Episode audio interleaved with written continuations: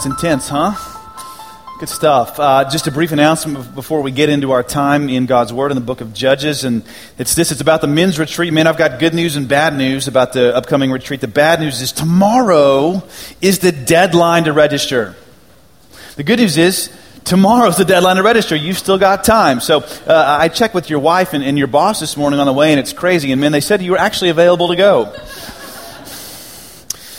So, it's good news, right? All right, you can register in the lobby or online. Love to have you this coming Friday night and then Saturday morning. So, all, the information should be there.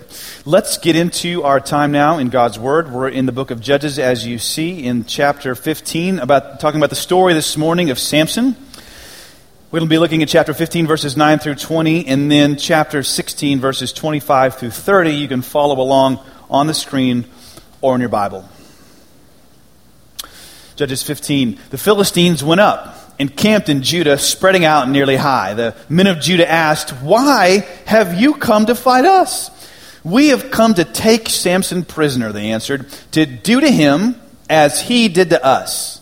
Then 3,000 men from Judah went down to the cave in the rock of Etam and said to Samson, Don't you realize that the Philistines are rulers over us? What have you done to us? He answered, I merely did to them what they did to me. They said to him, We've come to tie you up and hand you over to the Philistines.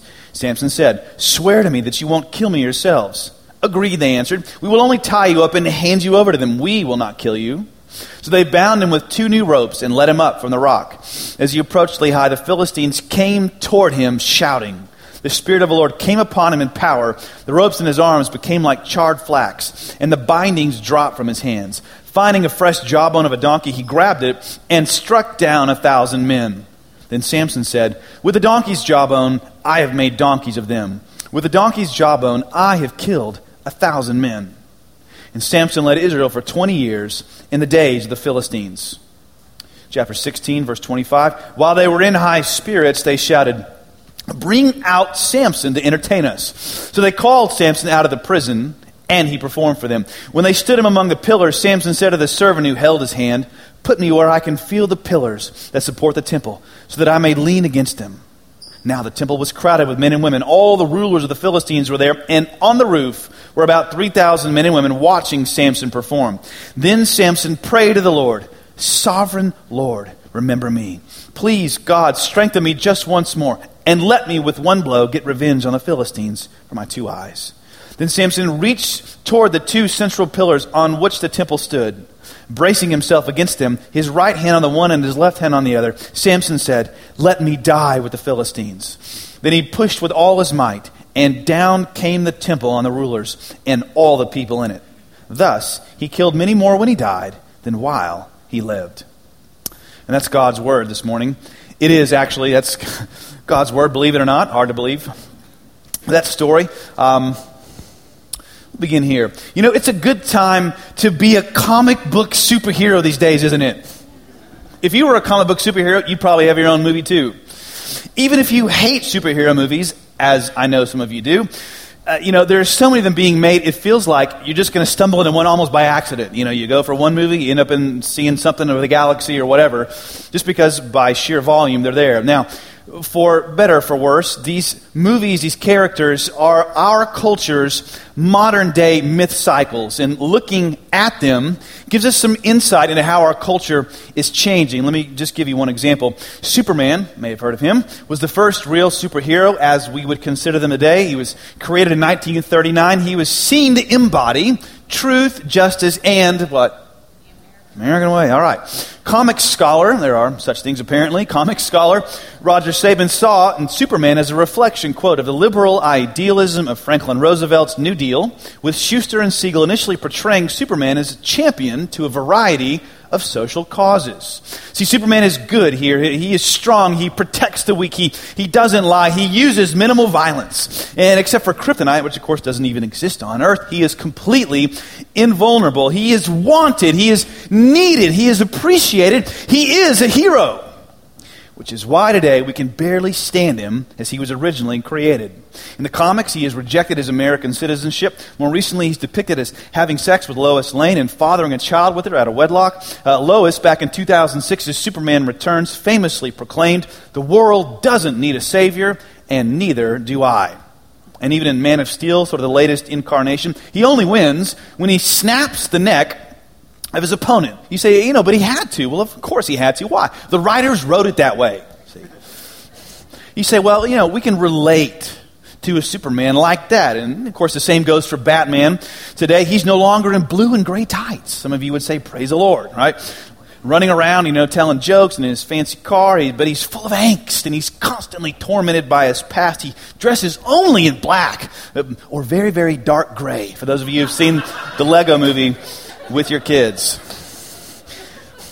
Iron Man saves the world, but he's a borderline alcoholic womanizer. The, the Guardians of the Galaxies are, are galaxy of criminals, but they save the universe. Maleficent used to be an evil witch. Now she's given a backstory, and who's the noble king before is now the bad guy you root against now. See? Idealizing the noble hero is out. Idolizing the flawed anti hero is in. Why? Walter Truett Anderson, a political scientist, put it like this. He said, quote, We no longer look for salvation in unblemished heroes. We want people who are complex, dependent, and changeable. Postmodern psychology sees the individual as more changeable than stable. We don't want one dominant authority to tell us what to do. He's saying today, we like the anti hero, the, the one who breaks all the rules in, in his own personal quest. We say, now who cares about duty, right? We want authenticity. We want a superhero who just keep it real. Mother Teresa of Calcutta was a hero to many. You may know she risked her life for the sick and dying of India. And when she died, I think, believe it was in 1997, around the same time, time she died, Princess Diana of Wales died. And when they died around the same time, there were these surprising, scathing criticisms of Mother Teresa. And there was this kind of surprising response about Princess Diana. Carol Gilligan wrote an essay in the New York Times. She said this She said, What I find remarkable about Diana is that she reached out because she wanted connection with others not to turn herself into a model of virtue or a martyr. As she found her way out of secrecy and isolation, as she left a marriage that was not loving and struggled with the realities of joint custody and divorce, she groped for a way of living that would include pleasure. She wanted to have a good time. I think this is why so many women, and also men, feel so strongly that Diana was reaching publicly for some vital truths. Like Eve, she had come to know both good and evil and shared that knowledge.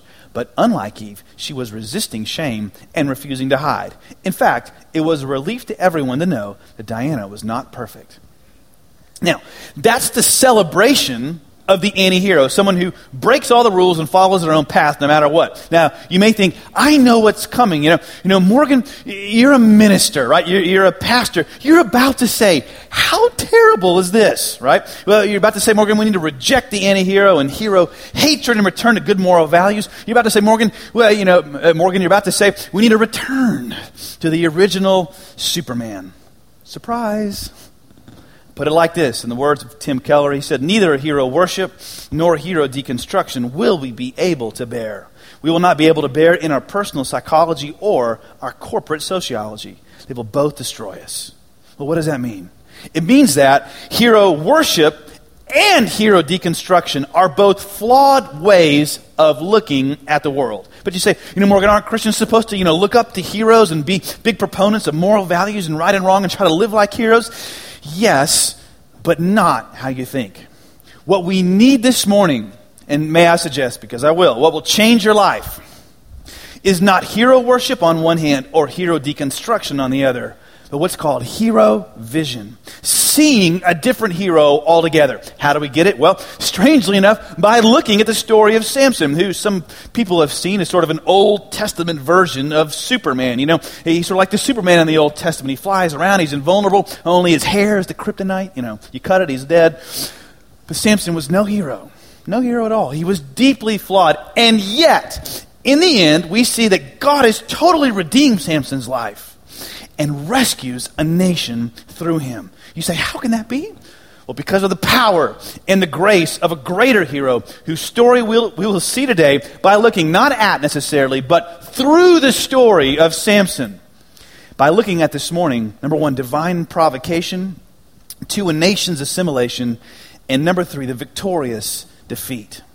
Let's begin here and see how we can get this hero vision by looking at number one, divine provocation. We'll begin here in the text in verse 9 of chapter 15. It says, The Philistines went up and they camped in Judah. The men of Judah asked, Why have you come to fight us? The Philistines said, We've come to take Samson prisoner to do to him as he did to us. So the question is, well, what had Samson done to them? Well, the previous chapter, we meet Samson as a grown man. He's now the judge, the leader of Israel. He's overriding his parents' authority and wisdom and going to marry a Philistine woman. The Philistines were the very people who had enslaved his own. And on his way to marry the woman, he goes through a vineyard. And there a lion attacks him. He overpowers the lion. He kills it. Inside the lion's dead body grows honeycomb a bit later. Samson partakes of that on his way back again. Uh, and, and as, when he gets to the wedding feast, he bets the 30 friends of his his bride that they can't figure out the riddle that he's made up about the lion and the honey and boasting in his own strength. Of course, they can't figure it out. They accept the bet. Then they pressure his wife to get Samson to reveal the answer to her. He does. Samson loses the bet, and he's so enraged he goes out and in response murders all 30 of them and plunders their bodies. Then he's so irritated with his wife, he abandons her and abandons her for so long that ultimately she remarries. When he goes to take her back from her father's house and the father refuses, Samson turns into a one man terrorist. And at night he burns down the fields of the Philistines and all their orchards and vineyards. So when the Philistines find out that they've done that, what do they do? Verse 6 says, So the Philistines went up and burned her, that's Samson's wife, and her father to death. And so how does Samson, the judge of Israel, respond? Samson said to them, Since you've acted like this, I swear that I won't stop until I get my revenge on you. He attacked them viciously and slaughtered many of them. That's what Samson had done. And that's why the Philistines have now come over into Israel and demand that the Israelites give up their leader so they can do to Samson as he has done to them. But of course, he escapes, as we read. He goes on a killing spree. He kills a thousand of them with a jawbone of a donkey and then mocks the people that he's killed. After this, he goes back to Philistine territory. He sleeps with a prostitute. After he's done with her, he uproots the city gates of Gaza, carries them on his shoulders to the top of a nearby mountain, plants them on top of the mountain so the whole city can see it and be taunted by it. You know, kind of like a 11th century BC touchdown dance. You know, he's sort of gloating there. Murder, revenge, prostitution, arson, ego, taunting, dishonoring his parents, stealing. I mean, are there any commandments left to break for Samson? It's like he's got a checklist of the commandments. You know, he wakes up every day trying to break a record for commandment breaking. He's like, nope, well, I haven't tried that one today. I think I'll do that. I'm feeling kind of chippy, irritable. Maybe I'll go burn down some property. See how that makes me feel. See, he's impulsive, right? Unteachable, totally out of control, and yet the narrative tells us time and again that God is at work through Samson's life. Why can Samson kill the lion? Chapter 14, verse 6. The Spirit of the Lord came upon him in power. Why can he strike down the 30 Philistines and plunder them? The Spirit of the Lord came upon him in power. How can he strike down the Philistines with a donkey's jawbone? You're getting the picture. The Spirit of the Lord came upon him in power. How can this be? One verse, Judges 14:4, tells us how. It says, His parents did not know that all this, say all of this, was from the Lord, who was seeking an occasion to confront the Philistines. See, God was at work to save his people by divinely provoking them to set them free from the power that enslaved them, not just in spite of, but through Samson's sin. In other words, if the sin of Samson is all God's got to work with, he can use that too. He can use that too. But we should ask, why does God do this? How can God do this? I mean, why does he use such broken people to accomplish his will and get his work done? I mean, shouldn't he only use and work with and bless and move through, you know, the good people? Years ago, I worked for Samson. This man was a pastor, and he was so strong and powerful uh, that he could walk into any NFL and NBA locker room and on the spot lead to Christ otherwise untouchable professional athletes. Because of his strength and gifting, he formed a ministry around that and extended it to college athletes, through which I became a Christian. He was so successful for so many years, accumulated quite a bit of money. Fortunately, used a bit of that illegally. He was unfaithful to his wife, uh, and he took advantage of and left bankrupt ultimately many of the very men he had pulled out of the hellhole of their lives. And a hellhole it was. We saw countless, you know, men there who were dating prostitutes come to faith in Christ, violent men abusers, serial adulterers lifted out and gloriously redeemed. And more than that, even when the Spirit of the Lord came on him, and we saw legitimate miracles. Uh, I remember time after time seeing an NFL player go down with what appeared to be a season ending injury. This man would go out and pray for them, and the very next week they're back out on the field, leaving the announcer stunned. I mean, it got to be like a joke in the office. We'd hear these announcers say, I can't believe it. What happened to them? Looked like they were out for the season. Now they're back. What happened? Say, I know, I know what happened. The Spirit of the Lord had come upon this man in power. But his treatment of many, other, many others, including myself, was horrible. Cruelty toward many others was legendary. But do you know what happened? One of my many deep and perhaps my deepest character flaw deriving a sense of self worth from my performance I could never have seen or be delivered from if not for him and his cruelty. If I had never been forced to see and know that I, same as you, as a person, am separate from my performance, ultimately worth uh, Christ's sacrifice, if I were never forced to do the hard work of diving down into the bottom of my soul and finding a firm foothold on the promises of God, I never would have made it in life or ministry. What happened? The sin of a Samson set me free. See? God was seeking an occasion to deliver me, and He's seeking an occasion to deliver you through a Samson in your own life. What if? What if this morning? What if the person who broke your heart, ruined your business, sliced up your reputation, did something horrible to you, was a kind even of a Samson for you, a deliverer you would never have chosen on your own, come to set you free from something you could never possibly see otherwise. Your pride, judgmentalism, insecurity, lack of mercy, see, or your obedience to God in some area. Listen, this doesn't excuse anyone's sin, and God does and will hold every person accountable, as we'll see. But the point is this it's what God spoke deeply into my heart this week. He said, Morgan, my people try so hard to escape from their Samsons, but I want to deliver them through them, through their Samsons. See, you ask, why is this? Here's why because God cares more about who you're becoming than anything else. God cares about the kind of person you are today. He cares so deeply about the condition of your soul right now that he will even risk his reputation in the world on flawed people, including you and me. See, in the end, you can't be told you're flawed. You can only be shown your flaws. And some of you spouses are elbowing each other right now. Yeah, that's right. I told you. Well, listen to me, listen to him, right? And showing a person their flaws takes time. Takes time. What if God loved you enough right now to send a Samson into your life? A boss, a spouse, a child, a coworker, the person in your community group, or he with whom you serve in promised land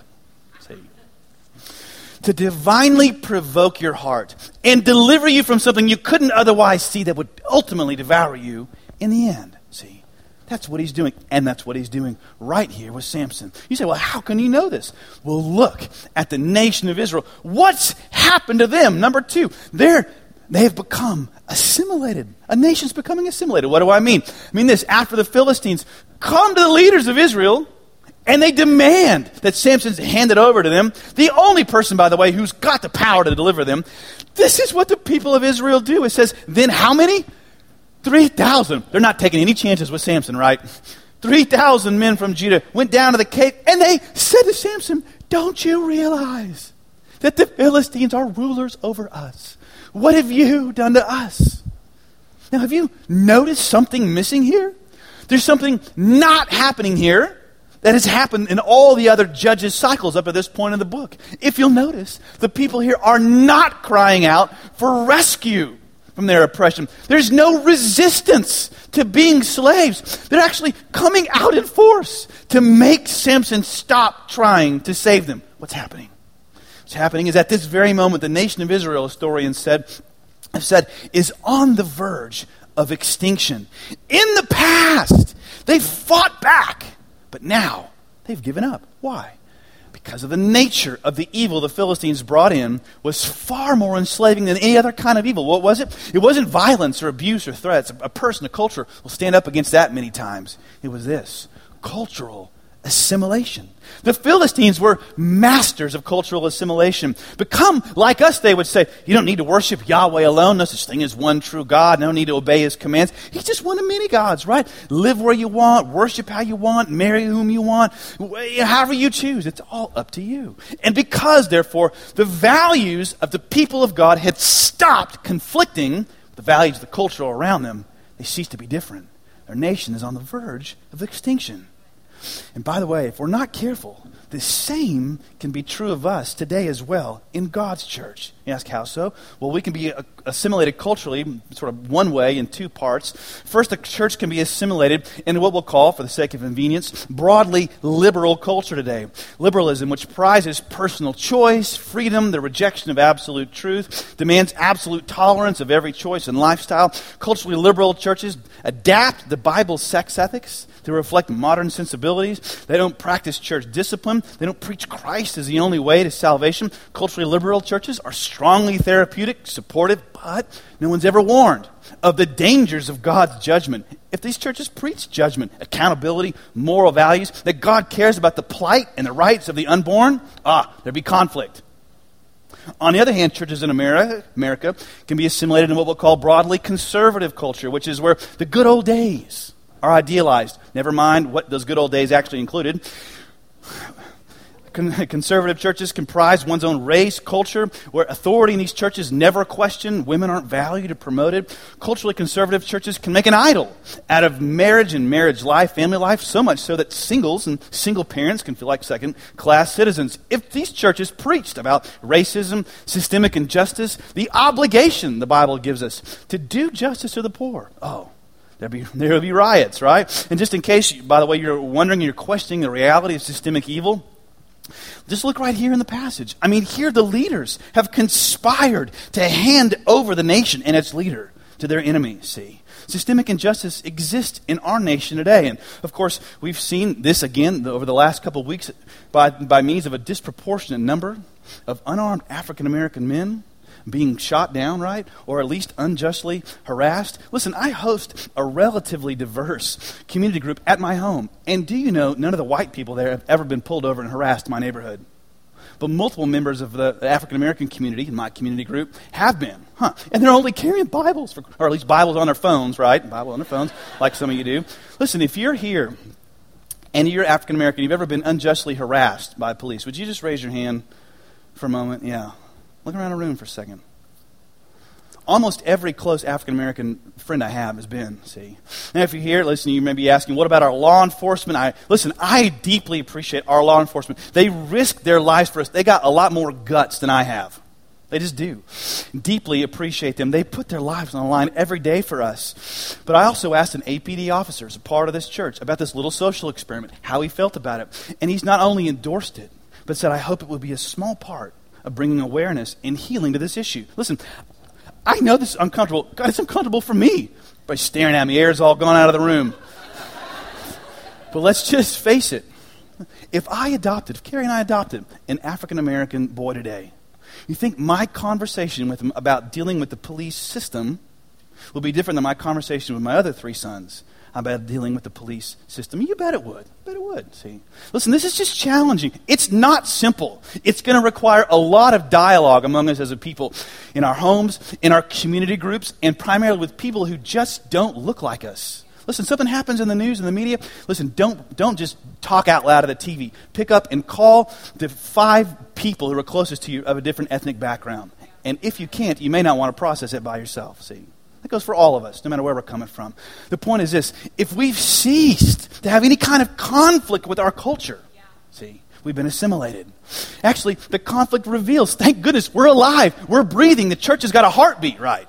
And Israel here has been almost totally culturally assimilated. They're on the verge of extinction. And the nation, the people through whom God promised to rescue the world, is about to be lost. See, they don't resist, they don't cry out. So God sends Samson whoo, to wake them up and deliver them to the conflict he brings. And what do these people do when their deliverer shows up? They say, We don't want you to rule over us. We don't want your salvation. But it's only, oh, it's so great. It's only because they hand him over that they're delivered and saved in the end. They're freed from the Philistines because they deliver them over, and the nation endures. You say, well, that's an incredible story. Yeah, it is. So, what does it mean? Well, it shows us this that hero worship, on one hand, can't help us. All heroes are flawed. But hero deconstruction won't help us. The getting rid of all moral values, on the other hand, won't help us either. We'll only be assimilated and look like the culture around us. No. We need another kind of hero altogether. Have a kind of hero vision. How do we get it? Oh, through seeing, number three, finally, a victorious defeat. Victorious defeat. Now, if you know the story, you may know what happens next. Samson falls in love again with yet another Philistine woman. This time her name is yeah, Delilah. And when the Philistines find out they're lovers, they pressure her to pressure him to reveal the secret of his strength. He lies to her at first, that is this or that. But in the end, he reveals their secret. He says, If my hair is cut, my strength will be gone. And that's exactly what happens to him one night while he sleeps in her bed.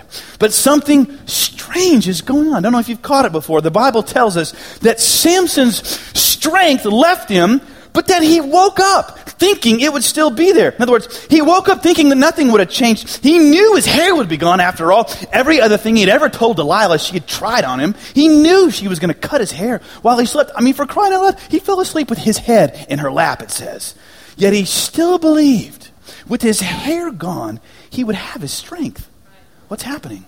What's happening is this that God had left Samson, though he didn't know it.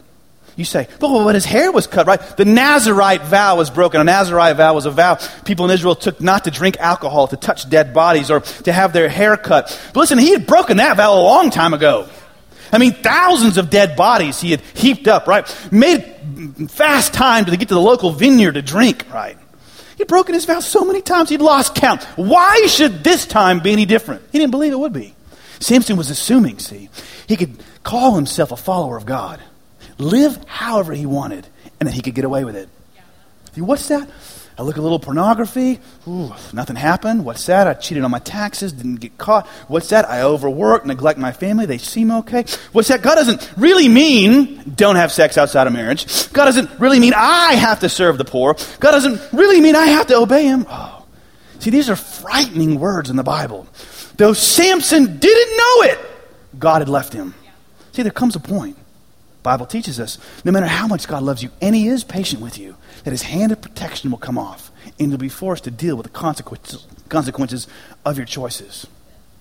But look, friends, how beautiful this is. For though His servant has abandoned his vow, God still won't abandon His son. Samson's strength is gone. His eyes have been gouged out. He's a slave grinding grain in prison and chains. And one day, Samson's last day, he's brought out to be made sport of in front of thousands of Philistines. And he's about to do something remarkable, not because he's just got hair growing on his head, but because the grace of God is growing in his heart. The final and heartbreaking scene of Samson's life, we're told he's let out to be mocked. He rests his hands against the pillars of his house where he's being kept, and the stage is set. And now, Samson, incredibly, for only the second recorded time in his life, he prays. What does he pray? It's this He says, Sovereign Lord, Adonai, Yahweh, remember me. Please, God, strengthen me just once more. See, this is a different Samson. A different Samson. And for your life to be different today, this is where you begin as well. First of all, he uses two names for God Adonai, Master. It means, God, I acknowledge your rule, your right over my life, my body, my choices. Next, he uses God's covenant name, the love name. Lord. It's the word Yahweh, name Yahweh. He is asking now by using this, and this is what you must ask today if you're in a pit, if you need God's deliverance in your life and you failed. You need to be asking, God, is your covenant with me stronger than my failures towards you?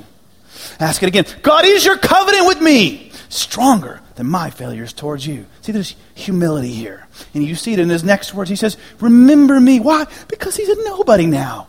He's all alone, forgotten. He's been humbled. He says, Finally, please strengthen me. And here now, for the first time, he's acknowledging his strength, his power comes not from his hair, not from himself, from his God. And it's for this moment right here, the writer of Hebrews 11 calls him a man who lived by faith. Why? Because Samson now, from weakness, was made strong. God answers his prayer. Samson, Samson's strength returns. The pillars come down. The ruling class of the Philistines is destroyed. And therefore, the power over the people was broken. And from this point on, see, the two cultures were permanently divided, never to be joined again. Ask, why does this matter? Well, because the true contest, can you see it here, isn't just between Samson and the Philistines. It's between Yahweh, the true God, and Dagon, the false God, and every other false God, and ultimately about how this God saves. How does this God save, you ask? Like this. Centuries later, there was another deliverer who God raised up for his people, whose birth had also been announced to his mother, and who God said would deliver not just from the enemies on the outside, but from the people's enemies on the inside. But unlike Samson, Jesus Christ did no wrong. No deceit was found in his mouth, nor did he do violence to any man. Yet the very people God sent him to ultimately handed him over Yet it was through the rejection of the Redeemer that God ultimately saved him. Like Samson, Jesus was handed over to his oppressors. Jesus was tortured and chained. Like Samson, Jesus was put on public display to be mocked and asked to perform for his captors. And like Samson, he died with his arms outstretched. Like Samson, Jesus was struck down by his enemy and through his death freed the people. See, and like Samson, catch this, he was a solitary savior. In the book of Judges, God has saved through first an entire army, then down to 10,000 men, then down to 300 men. And now God shows through Samson's life that he could and would save through one, through one, through one who would willingly lay his life down, unasked for and alone. There's a difference. When Samson died and was buried, his rule ended, his story ended. But Jesus' burial was only the beginning of his rule. See, unlike Samson, who only ended the lives of his enemies and heaped up their bodies, Jesus died for his enemies, in his enemies' place, and now turns us his enemies. All of us, see, will receive him into his friends and makes us into his body. Of the increase of this kingdom, the Bible says, there'll be no end. You can enter his kingdom, have the power, the victory of a deliverer come into your life. When you, like Samson, say, Oh Lord, I repent. Change me. Sovereign Lord, remember me. Strengthen me now. Can we pray that this morning, church? Hope we can as we close. Let's pray. Lord, we come, Jesus' name, crying out, Oh, what a beautiful prayer that came from the lips and the heart of Samson. Lord, would you meet us now as we cry out to you? If you're here this morning and you say, you know what, I'm in this kind of a pit and kind of a prison, I've been grinding away. I feel my eyes have been gouged out. In a, in a sense, I'm enslaved to something. If that's you and you're asking for deliverance today, would you cry out, your, excuse me, would you raise your hand this morning? I want to pray for you. Oh, yes, God. Thank you for these. If that's you, if your hand's raised, would you just say, Sovereign Lord, please remember me and strengthen me now. Lord, I'm praying. Lord, as our arms go up and stretch out, like Samson's, like Christ, we would receive your deliverance in our lives, your freedom, your power, the victorious defeat would come into us and free us. I thank you for these in Jesus' name. If you're here, you say, you know what, I've got kind of a Samson in my life, a kind of a situation. The sin of a Samson's been pressing me. I've been, I see I've been resisting it, trying to escape it, but I see it's actually come to provoke me and wake me up. Set me free. Would you raise your hand this morning? I want to pray for your situation. Oh, yes, Lord. Over our lifetime, God, how many Samsons do we push away? Not, never knowing, never seeing it's really from you. Lord, we just release those people, Lord. You'll hold them accountable. You will deal with them. You swear and promise justice. But yet, you've brought these, allowed these situations into our life to wake us up. We say thank you. Yes, thank you, Jesus. Thank you for that. Lord, I'm praying for grace now for these to receive and say yes to you. Yes to you. To be woken up, be delivered in Jesus' name. Thank you, Lord.